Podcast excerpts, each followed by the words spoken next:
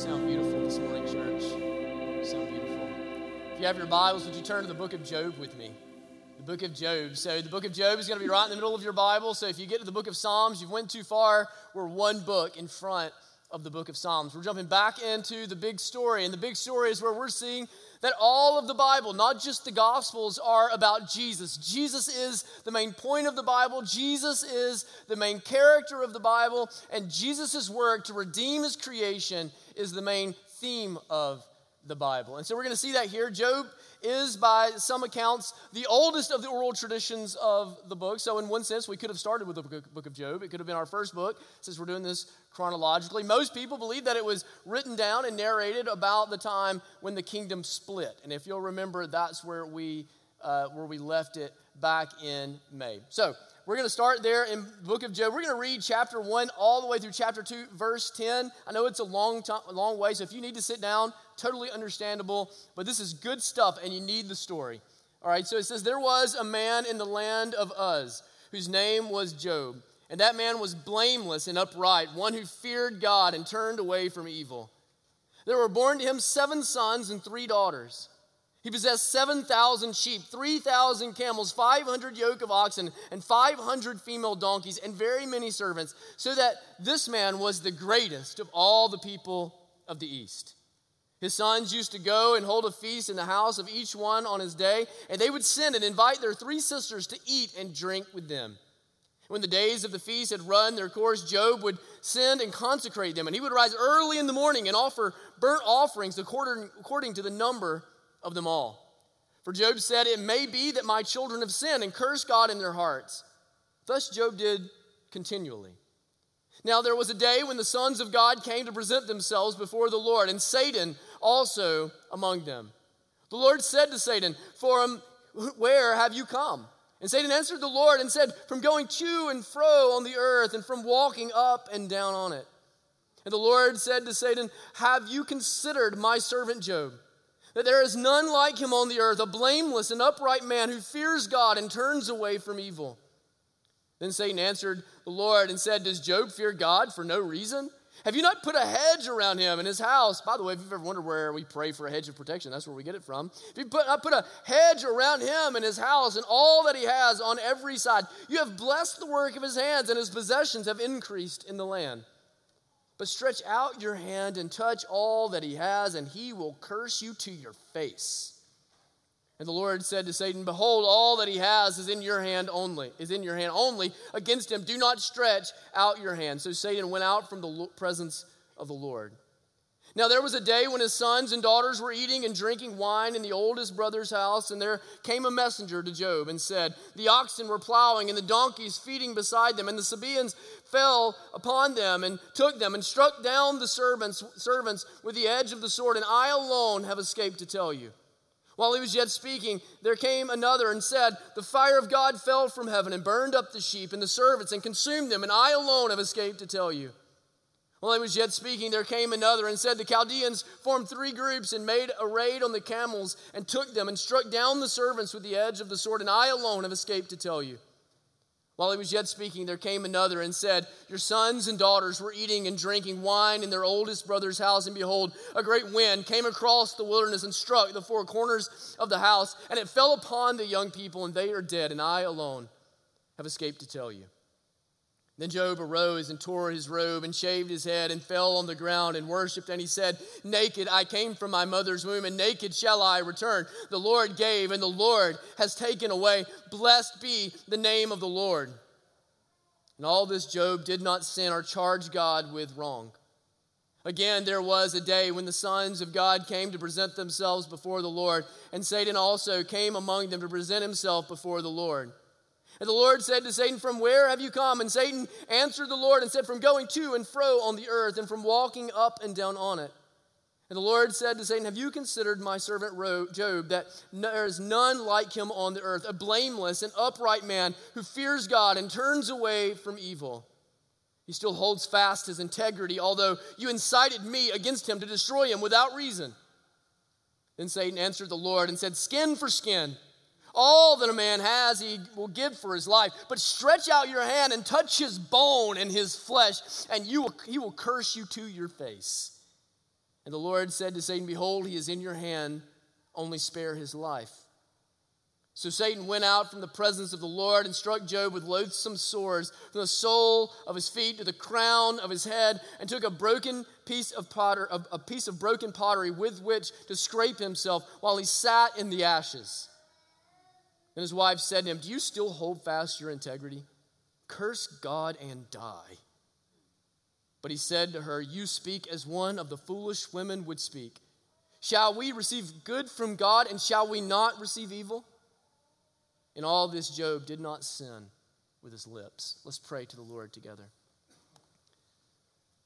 Lord, this morning we want to hear from you. We don't want to hear the eloquent words of a preacher or the ideas of secular society. We want to hear from the Holy Spirit of God through the holy word of God. And we ask you, Lord, that you would find us where we are. Some are broken and need to be mended. Some are disheartened and need to be encouraged. Some are in sin and need to be convicted. Some are, are lost and need to be saved. And I pray, oh Lord, that you would find them exactly where they are, that they would find the hope that is found in Christ alone, and that you would minister to them through these words, these ancient, ancient words of Job. God, show us your goodness so that we trust you even more. In Jesus' name we pray. Amen. You may be seated. On August the 2nd, 2006, there was a 20 year old young teacher named Emma who was teaching a classroom full of Amish students. And that morning, she happened to lead them through a song that would sing of their own mortality, about the frailty of human flesh. The words go like this Think, O oh man, about the end. Think about your death. Death often comes quickly. Today you may be healthy and ruddy, but tomorrow or sooner you may have passed away. Keep this in mind, O sinner. Be ready to die each day. Shortly after they sung the hymn together, around 10 o'clock, they dismissed and went out to recess, and the kids were there and they were playing, and not a thought in the world the way that kids do. And off in the distance was a man named Charles, a man that all of them knew. He was the milkman, the man that came and picked up all the milk and went and distributed it on their behalf. And there, under a shade tree, watching the kids play in recess, he drank a Coke, contemplating what his next move would be. Unbeknownst to them, that Charles followed them into the schoolhouse as they went back in from recess. Charles had just experienced a great loss in his life. His little girl had unexpectedly been taken from he and his wife, and he was devastated and not coping well with it. So he'd left suicide notes back for his wife and his family. He walked in and he dismissed all the little boys, and he dismissed that 20 year old teacher named Emma, so that he was left only with 10 little girls. They said that Charles spoke up and he said to those little girls that my God has taken my little girl from me and I am angry with him and I need to hurt some little Christian girls to get back at him. They began to ask for volunteers for who would be the first one for him to molest. Emma had rushed out and called the police as quickly as she could, and they came much faster than Charles had anticipated, getting there in like nine minutes. And so Charles, being pressed for time, decided that what he would do is he would line up all the little girls, and he lined up all 10 of them execution style, so that he would take their lives. Marion was one of only two 13 year olds that was left there in the room. And Marion stepped up and she said, Shoot me first, hoping that she would be able to buy some time for the other little girls that were there in the room. And he did. In fact, he shot all 10 of them and then turned the gun on himself. Five of those little girls died. Five of them were able to escape and end up in critical condition, able to fake and, and roll and uh, shield themselves in some way. But we come to stories like that, and don't we just ask why? See, it's in the darkest moments of our lives that we have the biggest questions for God, isn't it? In fact, we can see this clearly in that picture of those Amish girls who are clearly innocent, who brought none of this upon themselves, who deserve nothing but the greatest that we had to offer them. But we can see it in our lives too, can't we? When you have a nursery that's at home that doesn't get filled with that little baby because of a tragic loss. When one day you come home from work and your husband or wife isn't there anymore and you have no idea where they went. When one day you discover those text messages that, that you would have never thought could have been on their phone. When your child abandons you, when your wife gets dementia, when cancer comes and knocks on your door, you're there and it's personal and it's real and you got big questions because you just think, why? What did I do to deserve this? What brought this about? What is the purpose of all of this? That is it's these dark moments in our lives that bring into question the trustworthiness of the goodness of God, isn't it? It's these dark moments in our lives that, that bring into our minds all of the questions that make us wonder is God really there? And is, if God is really there, is God really good? And if God is really good, is God really sovereign? That is, tragedy and suffering tempts us to put God on trial, doesn't it? In fact, I think that's what we see in the book of Job. We see a trial of sorts where God is being interrogated throughout the whole of the story, beginning with Satan and then through Job's friends, and ultimately God is going to answer in chapter 38. And so we're asking all of the deep questions, the deep questions that you and I ask, the deep questions that our world is struggling with, the deep questions that leave some disenfranchised with the faith and angry with God, and some convinced that it, it isn't true altogether. But even for the most fervent believer, it can rock you where you stand. In fact, the book of Job is two different stories woven together. One is a story that is happening in heaven, a place that we cannot see, but we know is there by faith. Another is what's happening here on earth, what Job himself can see. So we see an inter- interaction and conversation between God, the heavenly host, and the adversary. And we see an interaction between Job, his suffering, his family, and his friends. And those two stories weave together to ask that one question can we really trust God? Can we really trust God? So this morning we're in the prologue of the book that sets up the, what's going to happen the rest of the way so that we can have some understanding of, of what the context is and the context for the conversations. We're going to look at the friends next week. We're going to look at Job's response the following week after that, and we're going to see God's response on the fourth week together. And so, what I want us to do this morning is I want us to look at three questions. This is a famous image of Job there laying in the ashes. Some translations call it the dung heap there on the outskirts of town, where he is in the essence of his sorrow, afflicted from the top of his head to the soles of his feet. The first question I want us to look at this morning is who really loves God? Who really loves God? Now, it may surprise you. This is actually the biggest question in the book. You may not realize that if you know a lot about Job, or if you've heard about Job, or the patience of Job, or the suffering of Job. You may not realize that the ultimate big question in the book of Job is Does anyone actually love God? Does anyone actually love God? You see, eh, when you come to the book of Job, you, you see this interesting conversation, and you just wonder, like, how does this actually play out? It says that God uh, calls and summons all of the heavenly beings before him, and there among them is the adversary, Satan himself. And he asks Satan where he's been, and Satan says, I've been going to and fro, which fits Peter's description that he is on the prowl like a roaring lion, seeking those whom he may devour. But perhaps unexpectedly, God brings his servant up to Satan. God brings Job to Satan's attention. And he says, Have you considered my boy Job? Job is described as the greatest of all the men of the East. The men of the East are the wise men. So he is considered the wisest of all the wise men. In fact, it tells us a lot about Job. It says that, that he is the great man of greatest character. It says that he fears the Lord. That's Proverbs' version of wisdom, remember. It says that he walks uprightly and is a righteous man and, and avoids evil. It says that he's the greatest in possessions. In those days, you weren't measured in Bitcoin, you were measured by your livestock. And he has so much of it that you can hardly count it. You can hardly even begin to number it. And some scholars even, uh, even say that he's, he's giving symbolic numbers of, of innumerable cattle on innumerable hills, that he is the wealthiest and wisest man in all the East. But he's not just the greatest uh, uh, in possessions or the greatest in character, he's the greatest in blessing. Now, do you remember back in Genesis chapter 1 how the Lord is going to bless the man and the woman? He blesses them with children. Oh, and does Job have a helping of children? He has seven sons, seven heirs, and he's got three daughters, sons and daughters that he's close with, that he enjoys a wonderful fellowship with, that he goes and he prays with and consecrates and sets apart. But not only that, he's the greatest in devotion and piety, too. It says that Job gives offerings just because, like just in case kind of offerings. That he so fears the Lord and walks and wants fellowship with the Lord that he goes and he offers offerings on behalf of his children just in case they curse the Lord and he didn't know about it. That this is a man that is devoted to the Lord. But what's interesting is the point, as God is bringing this to Satan's attention, how Satan responds to it.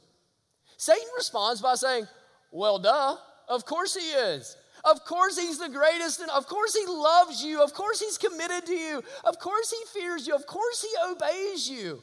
Look at what it says uh, there in verse 9. Then Satan answered the Lord and said, Does Job fear God for no reason? You have put a hedge around him. You've put a fence around him. You've, you've fortified Job. In other words, what Satan is saying is, why would Job not love you? Look at what you've given to Job. Job is a billionaire. Job owns the, the state of Montana. Job has everything that everybody wants. You put a hedge around him. Look at his family is good, and his health is good, and his wealth is good. Why would Job not love you? But if you took those things away, Job would curse you to your face. That, in other words, what he's doing is he's insulting the glory of God. You understand?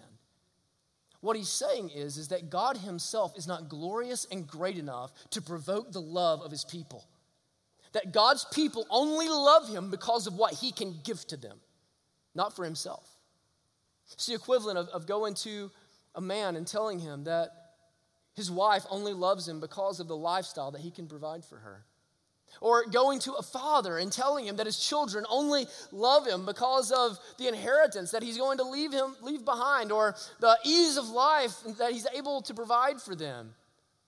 It's like accusing God as though he's running an escort service and paying his girlfriend to go to the dance with him. It is to impugn the glory of God. It is to insult the greatness of God. See, Satan has a particular operating system.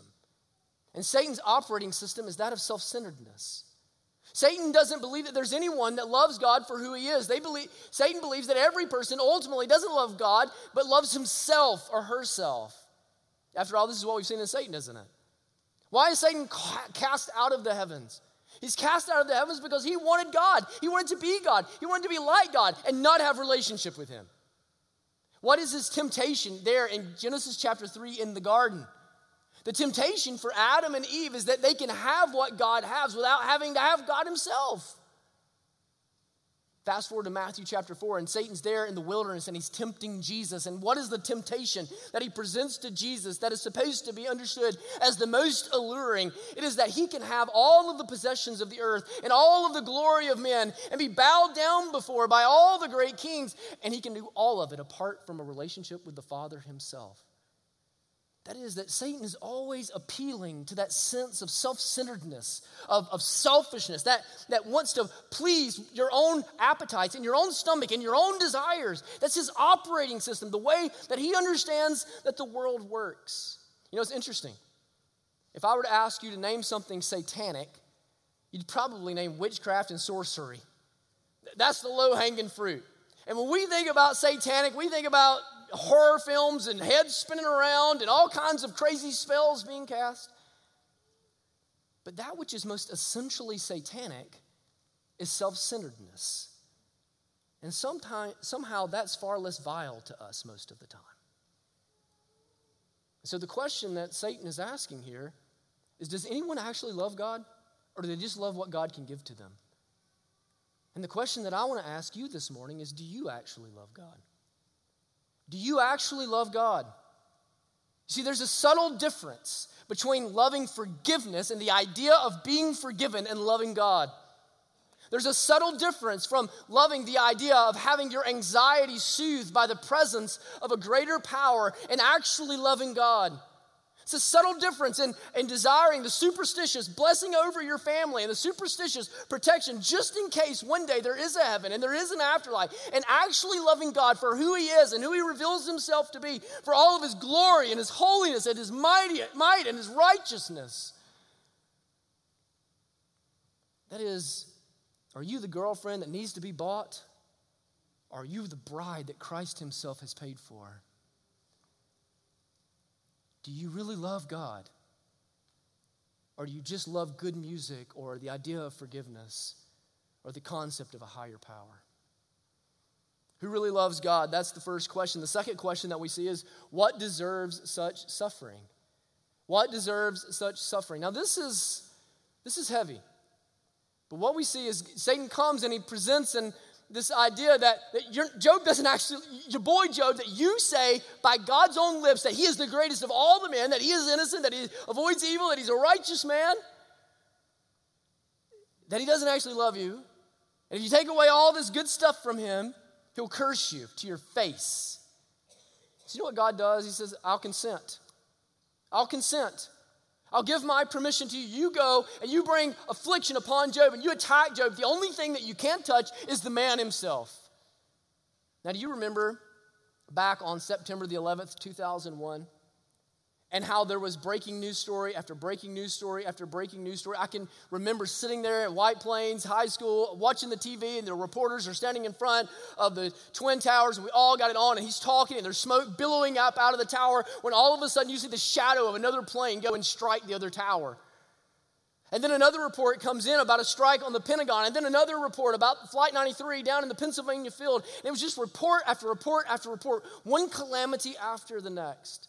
And you can imagine that if CNN had been present in Job's day, the greatest of all men, the Elon Musk uh, wealth, the, the greatest of all wisdom, that they would have been there and it would have been breaking news story after breaking news story after breaking news story. He gets up from his coffee to find out that he's been attacked and that, that great natural phenomena had come and struck down his cattle and his livestock, that a, that a tornado or typhoon or some sort of great wind comes and blows down his house upon all 10 of his children and nothing is left. Imagine what it would be like to walk in your boss's office on Monday and to be fired, to walk out and realize that you have to declare bankruptcy, and then for your phone to ring that your whole family's just died in a car accident. Can you imagine the weight? Can you imagine the despair, the chaos, the inability to process such overwhelming information so quickly? It says that, unlike what Satan had declared, Job doesn't turn from the Lord. Job turns to the Lord. He says, Naked I came into this world, and naked I will leave. The Lord has given, and now the Lord has taken away. Blessed be the name of the Lord. But Satan comes back again. And there's another interaction between him and the Almighty. And he says, Well, of course, of course. Of course, you only let me go skin for skin. You only let me inflict a flesh wound upon him.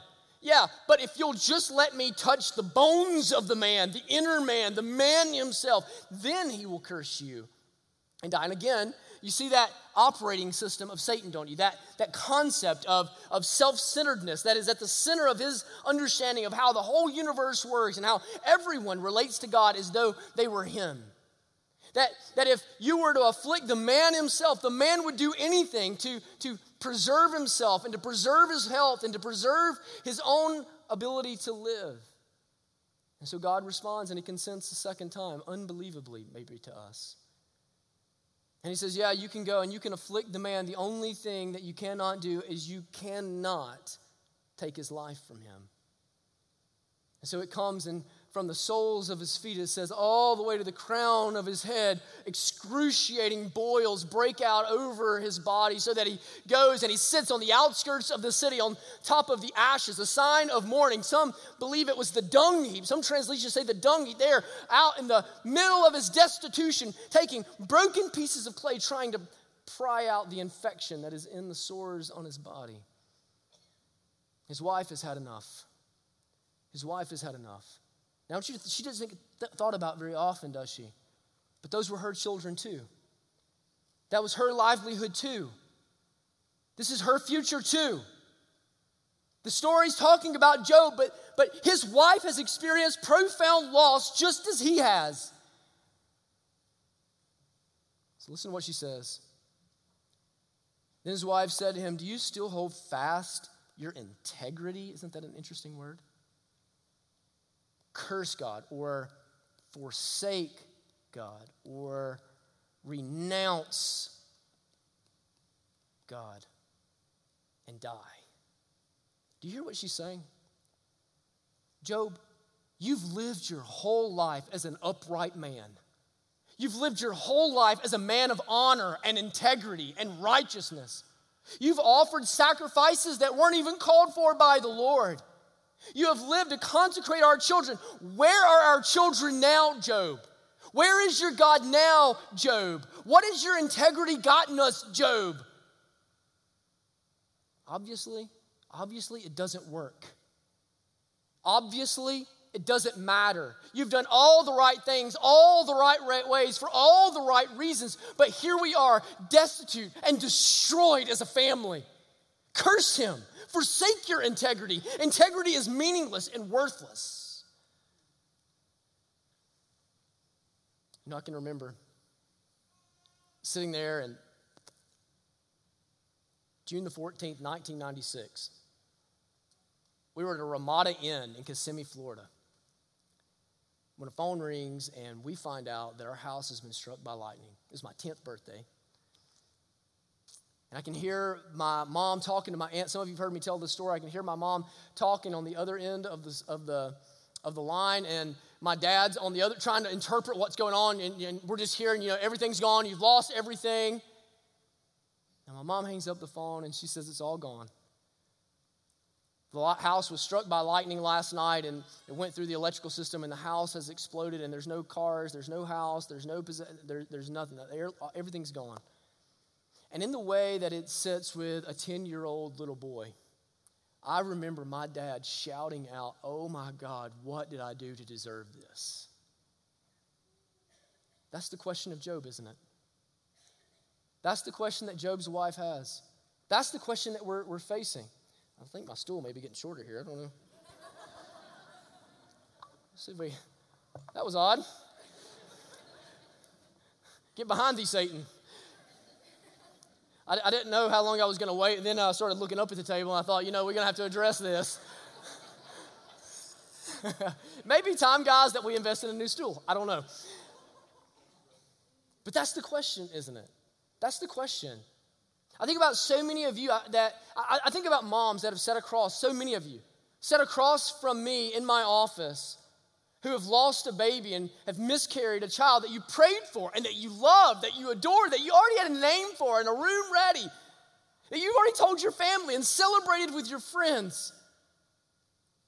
what did I do to deserve this?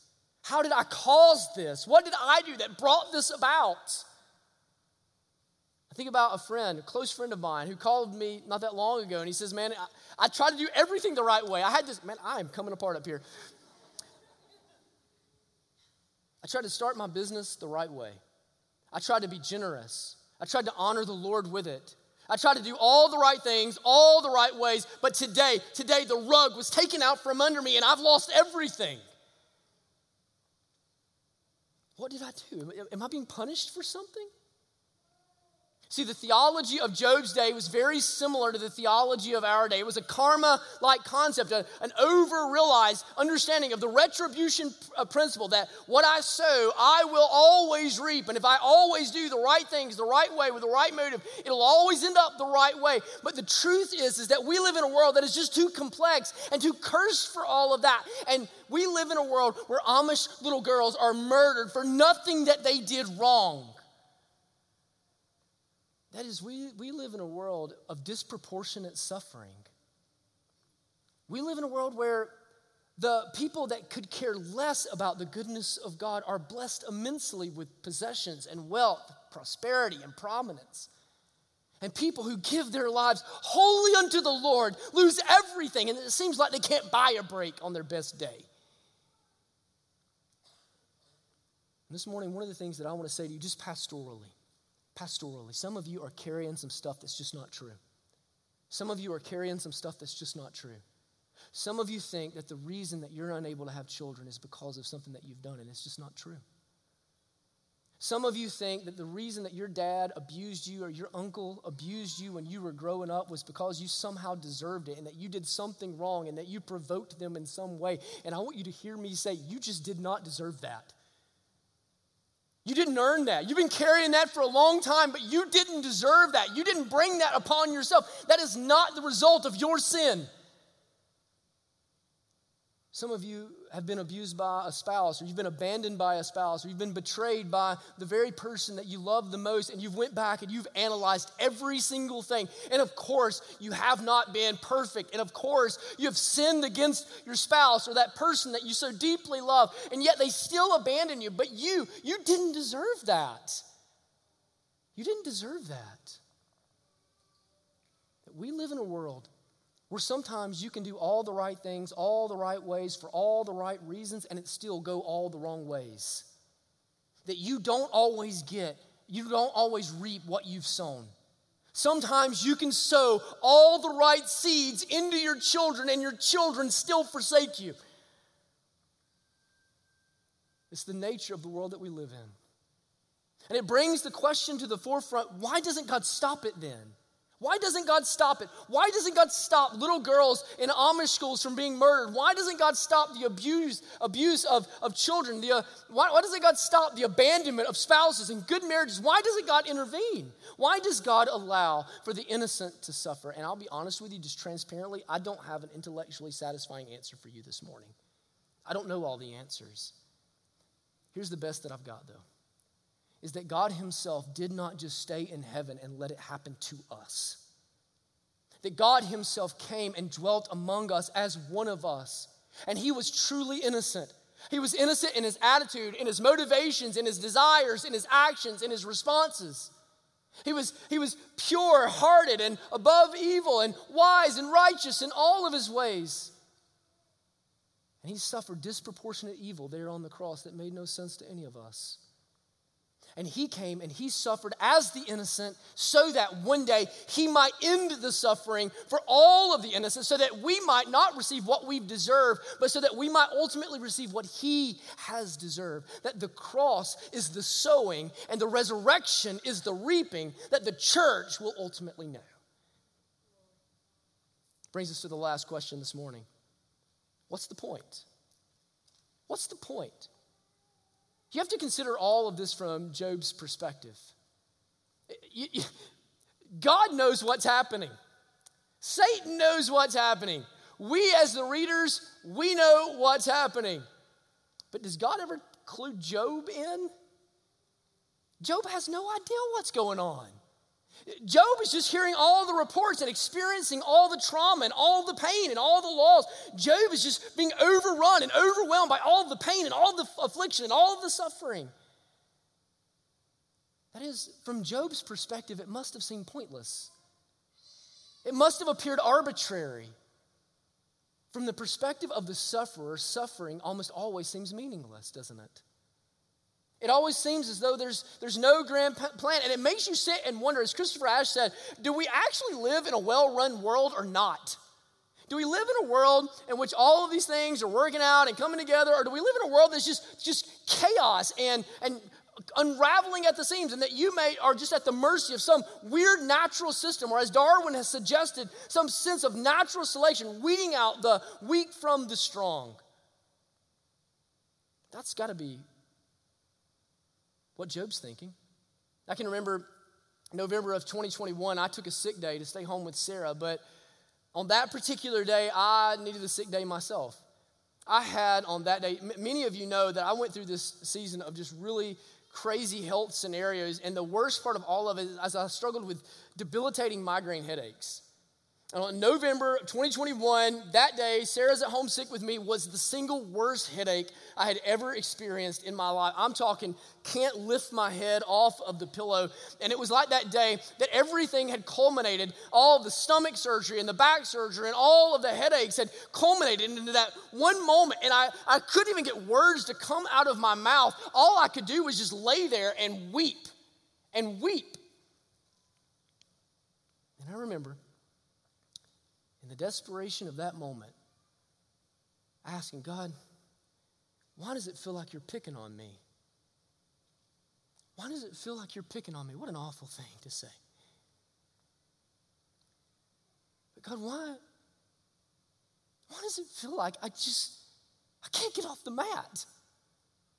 I can't be the dad I want to be. I can't be the husband I want to be. I can't be the pastor I want to be. I can't serve you the way that I want to serve you. I can't do all of the things. What good am I in your kingdom laying on this bed crying like a heap of mess?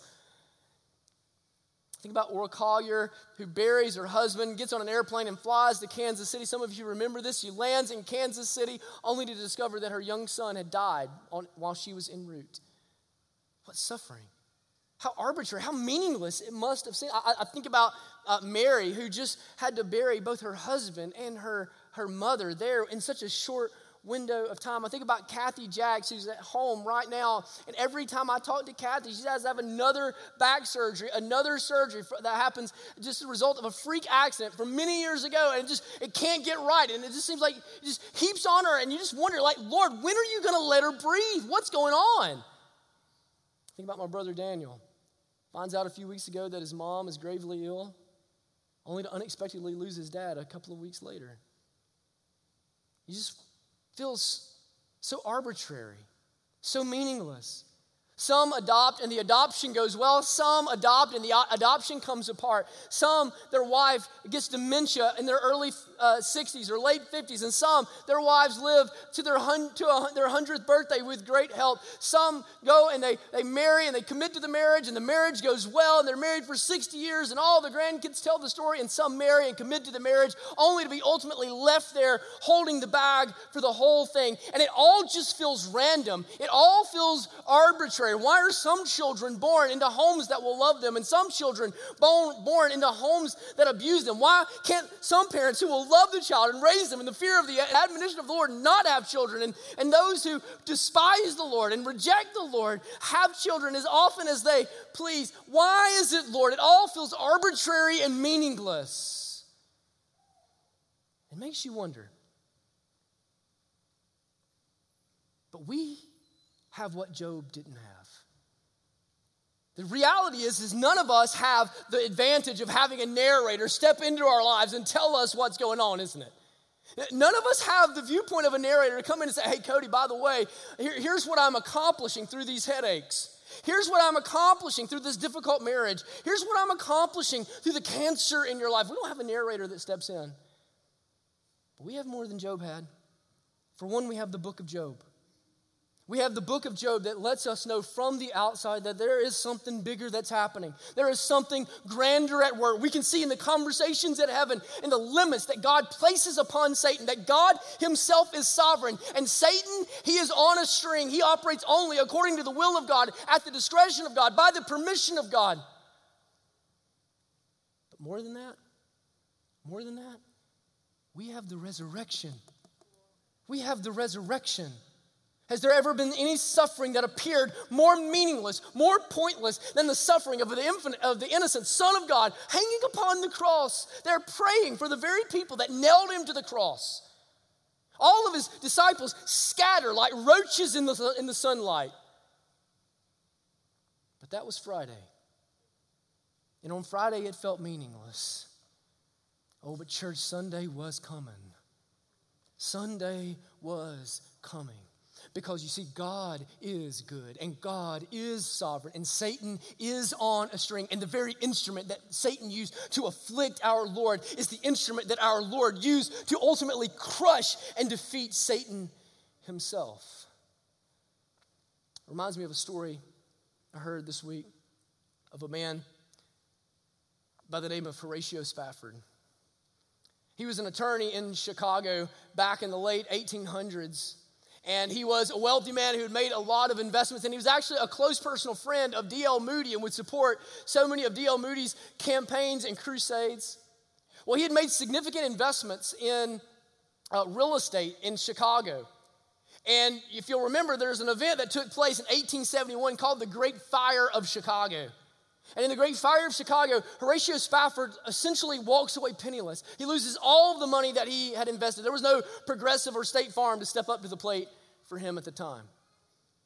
He carries on and he begins to try to rebuild his life and recollect himself. And you can just imagine the toll that this, this would take on him, even as a, a Christian man, the toll it would take on you. Well, D.L. Moody was going to be preaching a, a campaign in London. And so his family gets on a ship and he sends them out to London. He's going to have to stay back and take care of the business, but he wants them to be able to go on vacation. He sends them over and he's going to support his good friend D.L. Moody while his family is able to see some of London. And while en route to London, their ship sinks. His wife is able to escape, but all four of his daughters die there on the ship. His wife is waiting back in New York Harbor on his arrival. And while he traveled to, go, traveled to go and try to comfort and retrieve his grieving wife, he began to write down some words. And this is what he wrote When peace like a river attendeth my way, when sorrows like sea billows roll, Whatever my lot, thou hast taught me to say, It is well, it is well with my soul. Though Satan should buffet, though trials should come, lest the blessed assurance control that Christ hath regarded my helpless estate and hath shed his own blood for my soul. It is well, it is well with my soul. You can hear the words of Job in the back of his mind, can't you? Naked I came into this world, and naked I shall leave, but blessed be the name of the Lord. Shall we not receive good from God and also not receive that which is harmful from God? I will place my trust in the God that I do not understand, the God that transcends me. I will trust that even though in this moment He is silent, even though here on Friday it appears as though the cross is pointless, I will look forward in confidence that the resurrection is coming. So this morning, I want you to remember wherever you are, as arbitrary as your suffering may seem, as meaningless as it may feel, as silent as heaven may seem, you are not forgotten. You are not forgotten. And your story, it is not over. In fact, when it is over, you'll be able to take that which seemed meaningless and you'll be able to call it wonderful. Let's pray to the Lord together. Thank you for watching or listening to one of our sermons. We would love to have the opportunity to connect with you one on one. We are not a perfect church, but we are a joyful church, and we want to help you increase your joy in Christ. We would love for you to come and worship with us one day soon. You'll be able to find information about our worship services, about who we are, what we believe, what we do, what we're hoping to accomplish on our website at ironcity.org and we would invite you to go and to check out all the information there. We look forward to seeing you soon.